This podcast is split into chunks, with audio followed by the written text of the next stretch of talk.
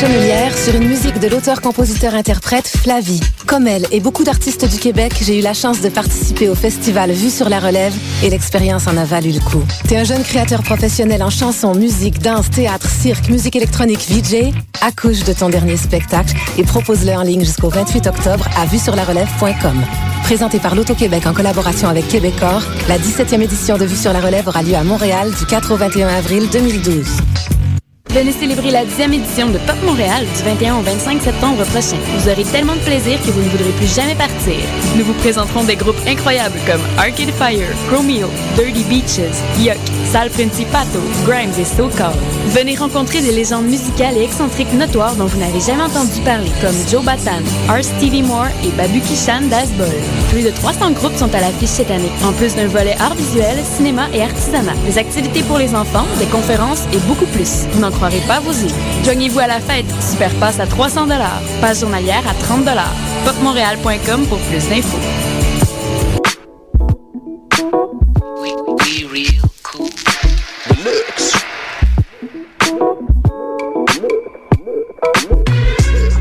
Vous écoutez Choc FM, l'alternative urbaine.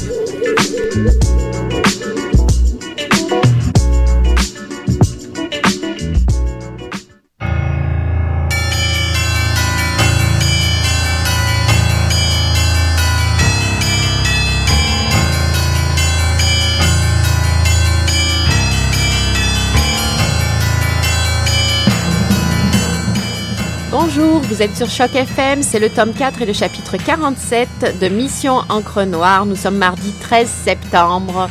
Eric et Hélène avec vous. Bonsoir.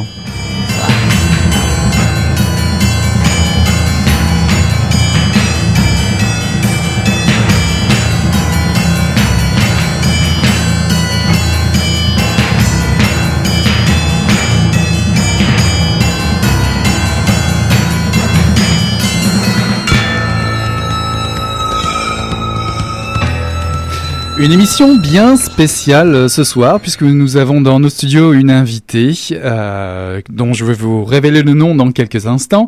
Écoutez donc ça, Arthur H, Dany Laferrière, Diane Dufresne, Marie-Thérèse Fortin, Marc Bellan, Michel Vézina, Vander, Aimé Césaire, Édouard Glissant, Yann Perrault, India Desjardins, Tristan Malavoie-Racine, Claudia La Rochelle, Maxime Catelier, Sophie Cadieux, Evelyne de la Chenelonnière, Denise Deshôtels, Gaston Miron et j'en passe tous et toutes seront présents sous une forme ou une autre au Festival international de la littérature de Montréal. Cette 17e édition qui se déroule à partir de ce vendredi 16 septembre jusqu'au dimanche 25 septembre permettra la rencontre du public et de plus de 200 écrivains et artistes.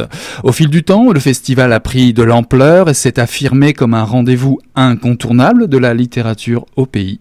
Audacieux, il tisse un pont entre des œuvres et des disciplines très diverses qui donnent l'occasion au public de parcourir les vastes étendues du monde de la littérature d'aujourd'hui au Québec et ailleurs. Depuis 1994, en effet, le fil euh, participe à rendre accessible la lecture et le plaisir de la lecture au plus grand nombre. Cette année ne dérogera pas à la règle. Vous croiserez les amoureux de la littérature de la Place des Arts à l'usine C, de la Grande Bibliothèque au Théâtre Prospero, du Lion d'Or au Conservatoire d'Art Dramatique de Montréal, du Monument National à la Maison de Jeunesse Musicale, sur la Place Pasteur et dans les rues de Montréal, etc. À l'heure où les diminutions de subventions pour la culture font l'actualité et attisent la polémique, le fil relève le défi d'exister et s'inscrit encore et toujours dans une trajectoire originale. Pour nous en dire plus et titiller votre curiosité à venir supporter cet événement, nous accueillons ce soir la fondatrice et directrice générale Michel Corbeil. Bonsoir Michel. Bonsoir. Merci beaucoup d'être avec vous à Mission. Avec nous. Oh, avec nous, excusez-moi. Nous, on est contents d'être avec vous. Encre Noire. Donc, euh, ben, je vais peut-être commencer tout de suite euh, avec une première question. Euh, Michel. Donc, euh, cette année, on l'a dit, euh, Eric l'a dit, merci pour ta présentation. C'est la, la 17e édition du fil. Euh, D'abord, euh, peut-être rapidement, comment l'aventure a débuté et puis, euh, puisque c'est une valeur sûre et confirmée, euh, qu'est-ce qui a le plus changé entre la première ou les premières éditions et celle-ci? Bah, ça va me permettre peut-être de faire une précision, c'est que je ne suis pas la fondatrice du festival, Ah. bien Ah. que j'y sois associée depuis les tout débuts. Euh, Ce festival a été euh, créé, fondé, imaginé par euh, l'Union des écrivaines et des écrivains québécois. À une époque où il n'y avait pas, la littérature avait pas son festival, le jazz avait le sien, le cinéma, le théâtre, la danse. Et des écrivains se sont dit, mais pourquoi la littérature n'aurait-elle pas son festival? Donc c'est vraiment né de cette, euh, de cette volonté d'écrivains donc d'avoir euh, un événement différent des salons du livre, différent des lectures publiques. À l'époque, c'était vraiment ça qui se passait sur les places publiques montréalaises. Il y avait des salons, oui. Euh, il y avait des lectures dans les librairies, euh, dans les cafés. Il y a eu la nuit de la poésie qui a été un événement marquant dans les années, euh, dans les années 60. Mais il n'y avait pas vraiment une vraie fête des mots. Donc voilà pour la, on remonte dans le temps en 94. L'aventure des débuts. Exactement. Dix ans après euh, qu'on fêtait notre dixième anniversaire, c'est ce regroupement d'écrivains qui est l'Union des écrivains m'a dit, écoute, notre bébé, il faut le laisser aller. Euh, euh, Rendons-le autonome. Donc, du coup, c'est devenu vraiment mon festival avec euh, un vrai conseil d'administration. Et là, il a pris son envol. Mais dès le départ, ces écrivains avaient posé les jalons de ce qui est toujours le festival, c'est-à-dire un événement littéraire à caractère multidisciplinaire, donc qui privilégie la rencontre de la littérature avec les autres disciplines artistiques, autant le théâtre, la danse, la chanson, la musique. C'était ça dès 94 finalement. Euh, L'invité d'écrivains ou d'artistes étrangers pour qu'il y ait vraiment une, un, un aller-retour finalement entre Oui, les, des euh, échanges les et des échanges rencontres. et des rencontres.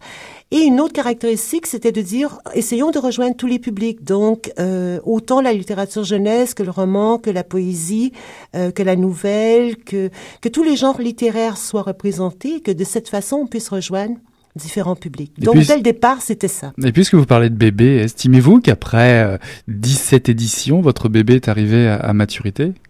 Écoutez, il est en plein développement. Il est presque, c'est l'âge d'adolescence quand même, 17 ans. il est presque adulte. Euh, il est toujours euh, rebelle et insoumis, audacieux. euh, mais euh, il n'est pas arrivé complètement à maturité parce que bon, bon, j'ai plein de projets euh, pour ce festival. Entre autres, il y a, y a une partie du festival qui est, euh, c'est des créations originales finalement. Il y a des artistes, des écrivains qui travaillent pendant des mois et euh, souvent il y a une ou deux représentations. Et l'idée, c'est justement de faire voyager ces, euh, ces créations.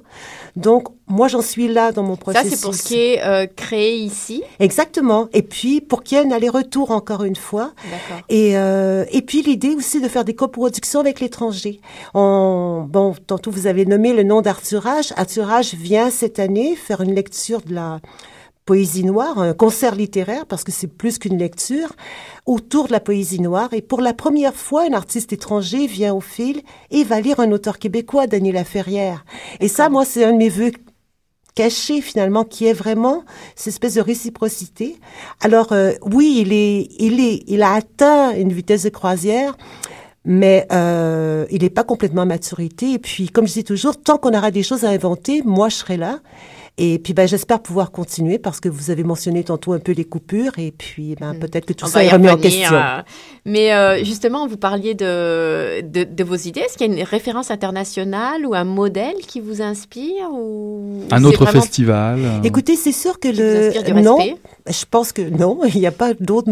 Ben, bien que je vais, je vais beaucoup dans d'autres euh, festivals euh, littéraires. C'est sûr qu'au départ, comme je vous dis, comme tout a été, les, les, les fondations du festival ont été imaginées au- dès le départ en 94. Donc, ce côté euh, interdisciplinaire et tout ça existait déjà. Mhm.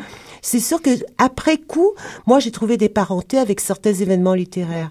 Euh, les, les parentés, étrangement, c'est pas euh, avec ce qui se fait ici, mais ce qui se fait à l'étranger davantage. Alors j'ai des amis, entre autres, qui font comme le marathon des mots à Toulouse ou qui font Paris en toutes lettres. Ou il y a plein de, il y a vraiment beaucoup beaucoup d'événements euh, littéraires en France. Qui ressemblent beaucoup aux miens. Donc, c'est avec eux, justement, que je crée des, des échanges. Vous voyez, comme Arthur H, par exemple, il vient chez moi, et puis, euh, il repart euh, presque tout de suite parce qu'il va aller faire les correspondances de Manosque. Il va faire le même spectacle là-bas. Donc, il y a, euh, oui, il y a, il y a des, il y a des événements, pas qui m'inspirent, mais disons des, des événements amis. Mais comment, euh, comment faites-vous la programmation euh, dans ce festival? Où sélectionnez-vous les activités, les écrivains, ou même voir les pays qui vous intéressent finalement euh, euh à être présents Il y a un comité éditorial, un peu pas comme de dans comité, un- chez un éditeur. Il n'y a pas du tout de comité éditorial. Tout ça vient de ma petite tête. Euh, parce que j'adore construire une programmation. Il y a quelque chose de vraiment magique. Euh, parce que bon, il y a, il y a à la fois, c'est certain que au cours de l'année, je peux voir des spectacles qui m'inspirent et que je me dis, bon, ça serait bien de, à ce moment-là, de jouer mon rôle de diffuseur et de permettre que les gens les voient, ces spectacles. Mhm.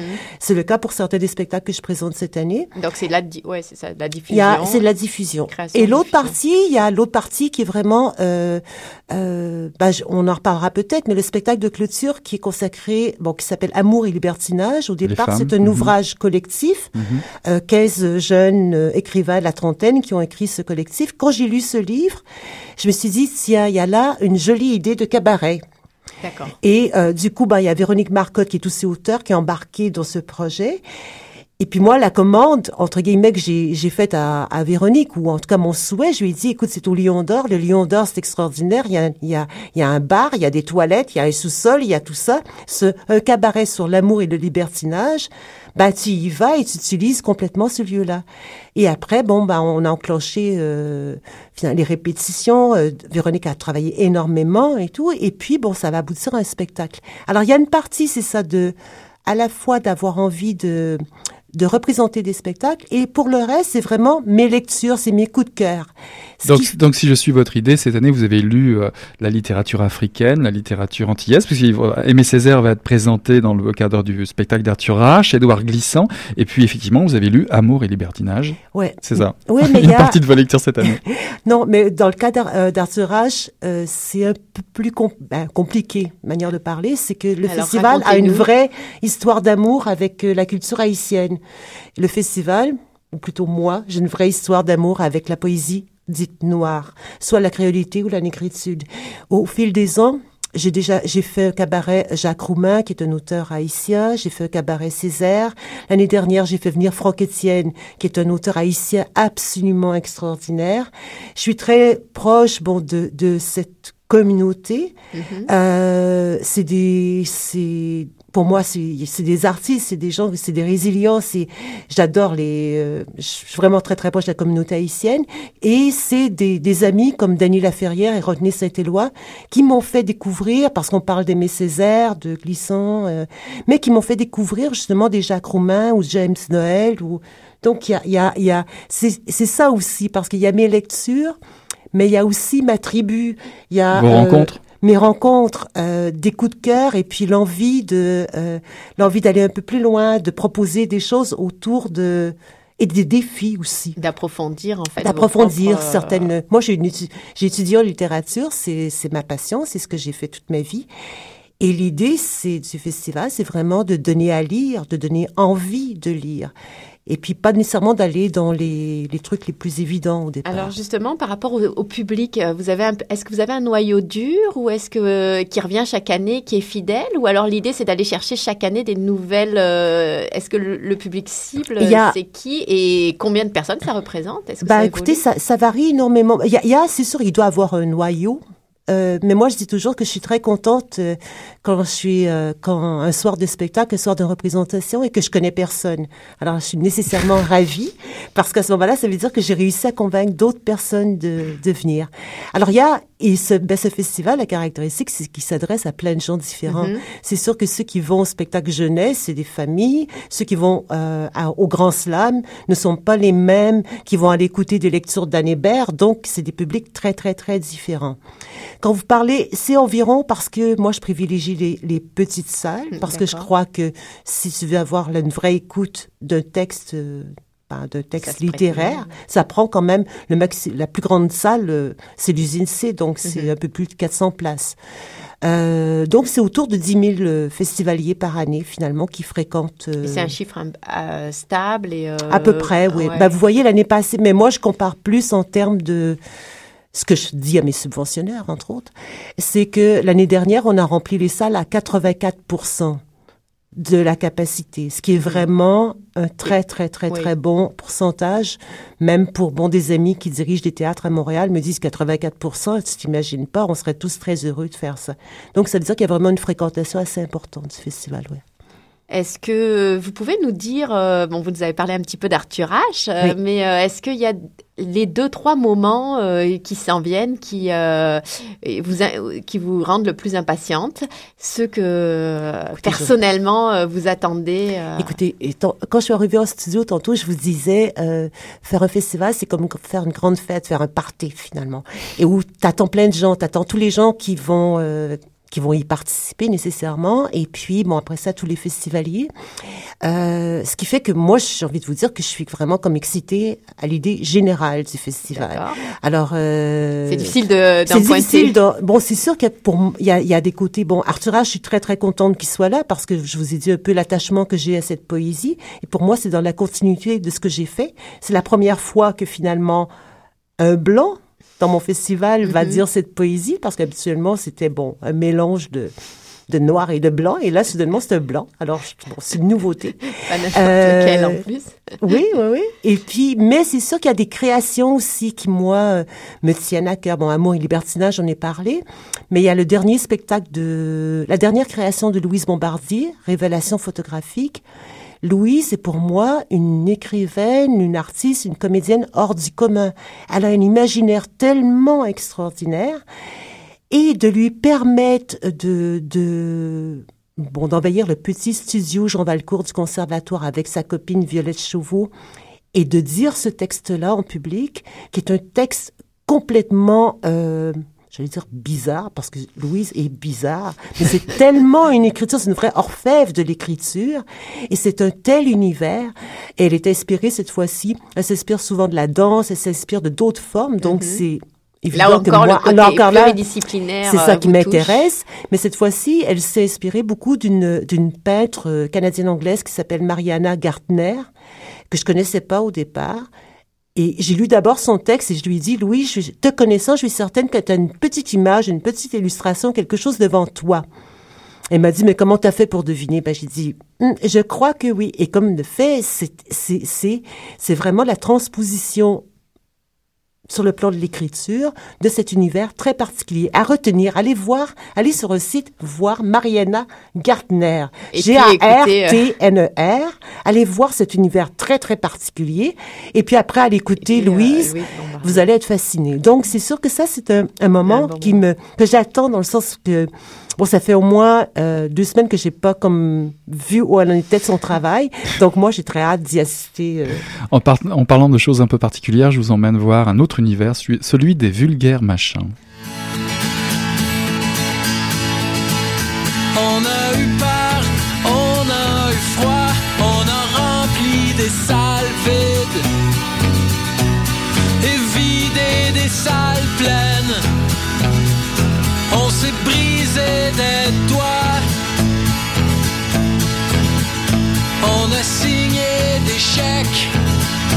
On a perdu la voix.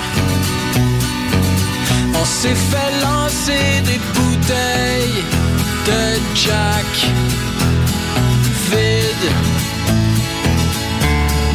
Et même si on s'est détruit les oreilles, même s'il ne reste plus rien, même s'il faut se dire adieu. Et même si le nuage résiste au soleil et les mohawks se délavent, mon cœur est en Euh, nos cœurs sont encore en feu. Évidemment, il y a tellement à dire sur ce festival international de la littérature que je reviens bien vite dans le studio. Moi, je vois que cette programmation est, est très diverse, éclectique. Ça explose dans tous les sens. Franchement, il y a tellement à découvrir et à voir. Il y en a pour tous les goûts. Euh, Parlez-nous donc aussi, de, pourquoi pas, de ce cabaret des pas tranquilles. Moi, ça m'a, ça peut éveiller deux, trois petites choses comme ça. Bah, Écoutez, le, cabaret pas tranquille, euh, je suis très très contente parce que c'est euh, c'est un cabaret qui en texte et en chanson qui va témoigner de l'effervescence littéraire et sociale des années 60-70, de la révolution tranquille à la contre-culture. Période quand même euh, très importante pour le Québec qui a suivi sûr. la grande noirceur, ce que Jacques Godbout appelait la période de grande peur des intellectuels où on avait peur finalement d'être censuré, voire exilé parce qu'on disait ce qu'on pensait. Alors je trouve qu'on n'est jamais très très loin de cette de ce danger finalement. Non, Alors c'est euh, certain. c'est c'est vraiment on est quand même euh, c'est ça, ça cogne à notre porte sinon on y est euh, vraiment. Donc euh, ce cabaret avec euh, encore là une vingtaine d'artistes euh, Et voix, et de ouais. comédiens, de Marie-Thérèse Fortin qui va chanter Pauline Julien, à Marc Bélan qui va dire Gauvreau, Mhm. donc une pléiade d'artistes sous la gouverne de Olivier Kemed. Donc ça c'est ma soirée d'ouverture et je trouve que cette année bah, c'est tout à fait à propos. Oui, puis il y a toujours euh, des, des, des, des retours, des, des gens qu'on a eu l'occasion de voir dans l'année ou des années précédentes, comme Michel Vézina et Vander, on sait qui, Oui parce que qui proposent de bains litrés. Tout à fait. Michel euh, Vézina et Vander, c'est, ils reviennent avec un Nobilité. Cette fois-ci, ils sont jumelés à, au, au gars de Libérer l'espace et ils vont nous offrir là encore un, un cabaret euh, rebelle et insoumis qui est un peu dans la continuité du cabaret pas tranquille. Et Michel et Vander font partie de ma tribu finalement. Oui, ils sont là depuis ça, le début. Vous, disiez, vous avez une tribu autour Oui. du festival. qui Oui, vous parce qu'il y a des artistes, il y a des écrivains qui reviennent à chaque année, il y a des nouveaux qui arrivent et soudainement il y a des liens amusants. Vous voyez, comme là, j'ai reçu, et c'est vraiment comme je suis très très privilégiée, j'ai reçu le disque, le dernier disque de d'Arthur H cet après-midi et quelle n'a pas été ma surprise de voir qu'il y a une chanson sur ce disque qui est qu'il fait en compagnie de Jean-Louis Trintignant. Jean-Louis Trintignant qui est venu à trois reprises au festival, qui fait vraiment partie de la tribu. Mhm. Alors Arthur H, bah écoutez, officiellement, il fait aujourd'hui maintenant partie de la tribu du film. Il a été intronisé. euh. Moi, je voulais revenir sur le financement parce que tout ça, ça se fait pas euh, sans moyens. Et euh, cette année, pour la première année, euh, si j'ai bien lu le communiqué de presse, la, le festival va être déficitaire parce qu'il a perdu une subvention euh, donc, fédérale euh, un peu en dernière minute, si j'ai si j'ai bien Oui. compris, et de façon, enfin, sans explication vraiment. Et on pourrait dire de façon arbitraire, vous n'êtes pas les, le- les seuls dans le milieu. Il y a eu plusieurs, euh, comme ça, coupures budgétaires. Comment, euh, comment on réagit face à ça quand on est euh, directrice d'un festival et Écoutez, c'est surtout à que- quelques semaines de l'ouverture C'est surtout la date parce que c'est le 26 juillet que j'ai appris qu'il y avait cette coupure. Il faut savoir que cette, cette subvention, on l'avait depuis 2002. Même à l'époque où le festival appartenait à l'UNEC, moi je préparais les demandes de subvention. Je sais très bien qu'on a eu cette subvention dès 2002 de 60 000 dollars et depuis 2008 65 000 dollars. Donc d'apprendre à six semaines du début d'un événement que 13% de ton budget disparaît dix jours au lendemain, qu'on est en plein été, en pleine vacances. Euh, ben, ce qu'on fait, je vais vous dire, la première chose, c'est qu'on pleure. Et après ça, on est en colère. Et après, on essaie de faire changer les choses. Et puis ensuite, on se dit, bon ben, je vais commencer par faire le plus beau des festivals avec toute ma tribu, accueillir tous les, fe- les festivaliers, et on verra ensuite. Parce que c'est vrai que l'avenir du festival est compromis. C'est la première fois depuis sa création qu'il va être déficitaire. C'est certain qu'on va être déficitaire. Il reste à savoir l'ampleur de ce déficit. On le saura à la fin du festival. D'accord. On vous, on Est-ce vous que- souhaite tout le, tout le succès, en tout cas, pour vous- cette édition-là. Est-ce que vous avez eu des soutiens à la suite euh, Écoutez, du- c'est extraordinaire parce que parallèlement au communiqué, c'est ça, j'ai envoyé une lettre aussi à tous les artistes, à tous les écrivains pour les rassurer parce que tout le monde va être payé, ça c'est Mhm. évident. Pour moi, c'est une chose sacrée. Et euh, du coup, j'ai reçu, j'ai reçu un nombre incroyable de courriels, mais même des gens qui sont pas dans le festival cette année, qui ont entendu parler de la chose. Sur Facebook, ça se parle beaucoup. Oui, puis j'ai entendu parler de Diane Dufresne qui, euh, Diane qui s'est invitée au festival. Diane Dufresne, oui, qui se joint à Poésie Sandwich et Autre Soir qui penche. Euh, Il y a eu euh, vraiment un mouvement de sympathie énorme. un élan. Alors, euh, comme le temps nous est compté, on, On va... vous invite à une tradition, celle de l'entrevue lectrice. On ne pouvait pas vous laisser partir sans parler de vos goûts littéraires, bien évidemment. Alors voilà, on saute un peu du coq à l'âne, mais l'entrevue lectrice, euh, spécialité de Mission Encre Noire. Moi, je voulais savoir, euh, parce qu'on a bien compris que vous étiez une amoureuse des livres, quel livre vous lisez en ce moment et où est-ce que vous l'avez trouvé? Bah, ce que je suis en train de lire dans le moment, c'est la biographie de Gaston Miron, de Ouais. Pierre Neveu. Parce que, bon, Pierre Neveu va faire partie euh, euh, du festival. Une certaine- il va avoir un entretien suivi de la projection du film d'André Gladu. Et puis parce que Gaston Miron, euh, pour moi, c'est un, c'est quelqu'un qui m'inspire énormément. Il faisait, moi je l'ai connu, et puis il faisait des lectures, il faisait des, il faisait en sorte que la littérature, il donnait envie de lire. Donc je suis très contente d'être plongée dans cette biographie. Comme je dors pas beaucoup présentement, euh, ça me permet la nuit finalement d'avoir vraiment un livre dans lequel je me plonge. Alors c'est avec beaucoup de bonheur. Et si vous aviez euh, quelque chose à dire euh, donc au biographe, qu'est-ce que ce serait? À l'auteur de ce, de ce livre qui vous permet de, de vous replonger euh, Bah, dans il la a fait vie un travail extraordinaire sans complaisance. Euh, dans le sens que bon c'est pas une c'est pas une entreprise de démolition loin de là mais c'est pas non plus euh, euh, Dithyrambique. inutilement. C'est-à-dire qu'il est très juste par rapport à ce qu'était Gaston Miron. Et puis surtout c'est qu'il nous donne envie à la fois d'aller relire L'homme rapaillé il nous donne envie aussi de relire la correspondance de Gaston Miron. Et c'est un peu comme la biographie de Gabriel Leroy de François Ricard. C'est le même genre d'exercice. Donc euh, c'est un très très beau travail, honnêtement. Et Pierre Neveu est un poète, donc euh, c'est écrit de façon magnifique. Est-ce que vous avez un endroit et un moment préféré pour lire à Montréal? Je lis partout, je lis dans le métro, je lis euh, dans mon lit, je lis, euh, je lis quand, dès que j'ai une minute, ça c'est évident. Euh, vous savez, quand j'étais enfant, ce que j'adorais le plus, c'était d'aller lire derrière un sofa. Et puis j'étais sûre que ma mère savait pas du tout où j'étais et j'avais l'impression d'être seule au monde. Et je trouve que quand on lit, c'est ça qui est vraiment extraordinaire. Et c'est peut-être paradoxal, mais pour moi, le festival, c'est un lieu public. Et j'espère vraiment qu'une fois le festival fini, que les gens vont rentrer et se cacher derrière un sofa pour lire un livre. Très intéressant. Alors, on va tous finir derrière notre sofa, mais moi, je voulais savoir euh, si vous abîmez vos livres ou si vous en prenez soin. Euh, une fois qu'on est derrière euh, le sofa avec notre livre, comment comment on fait Et en tout cas, vous, euh, comment vous Il y a deux types de, il y a, votre il y a, livre il y a des livres, il y a des livres que vraiment que je lis en soulignant et tout. J'ai des livres fétiches, des livres qui sont bon, qui font partie comme de mon histoire personnelle et eux, je peux les acheter même en plusieurs, plusieurs exemplaires, vous savez, plusieurs formats. J'aime beaucoup aussi beaucoup l'objet livre. Donc, euh, un des livres importants de ma, ma jeunesse et tout ça, c'était euh, Wuthering Heights d'Emily Bronte. Donc, je l'ai en français, je l'ai en anglais, je l'ai en édition magnifique sur du papier de soie. J'ai, j'ai vraiment, je dois avoir à peu près euh, 10 éditions de, d'Emily Bronte euh, de Wuthering Heights. Alors, j'ai ce côté-là complètement folle par rapport à l'objet livre. collectionneuse. Mais en même temps, parallèlement, je peux très bien prendre un livre et puis euh, souligner avec le marqueur et tout sans aucun problème. À quoi ça sert de lire? Ça permet de s'ouvrir au monde, de s'ouvrir sur le monde. Euh, ça permet aussi de, de s'évader, ça permet de, de trouver des réponses, euh, de trouver des complices, de trouver des amis. Il y a quelques années, il y a une petite fille qui est venue, je sais pas si j'ai le temps de vous raconter une petite Une anecdote. petite Si. anecdote. Petite et anecdote, il y a une fille, une jeune fille de 15 ans qui a assisté à un midi littéraire sur Gabriel Leroy, qui a entendu Bonheur d'occasion. Elle avait un foulard, donc elle était musulmane. Et quand euh, Mireille Desglos s'est mise à lire, la petite s'est mise à pleurer. Parce qu'il y a quelque chose qu'elle reconnaissait dans cet univers. Et je me suis dit, c'est ça la littérature et c'est ça lire un livre. C'est trouver un ami, c'est trouver quelqu'un qui peut être un complice. Et, Eh euh, ben, j'espère que vous allez avoir beaucoup d'amis, en tout cas, à, à compter de vendredi 16 septembre jusqu'au dimanche 25 septembre pour le Festival international de littérature euh, de Montréal. Merci beaucoup, Michel Corbeil, d'avoir été notre invité. C'est vraiment Merci un grand vous. plaisir. Merci. On vous souhaite un grand, grand succès. Et ben, écoutez, euh, pour vous, chers auditeurs, rendez-vous au festival. Et pour nous, euh, rendez-vous à la semaine prochaine pour une nouvelle mission Encre Noire. Merci Hélène. Merci Eric. Bye bye. Au revoir.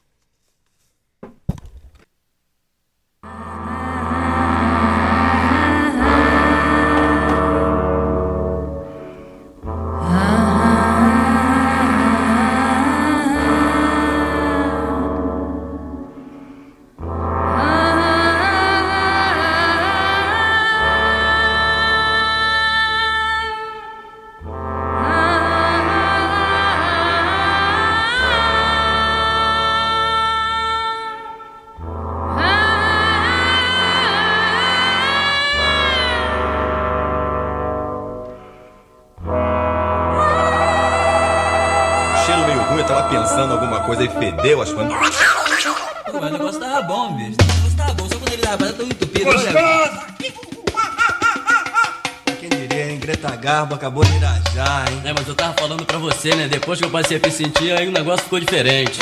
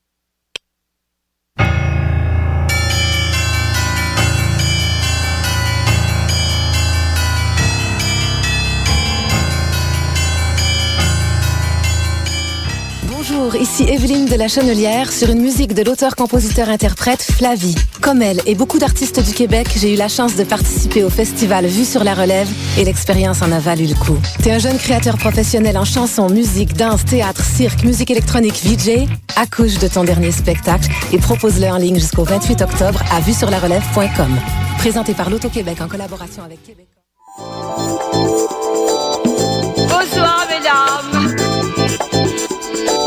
Bonsoir, monsieur.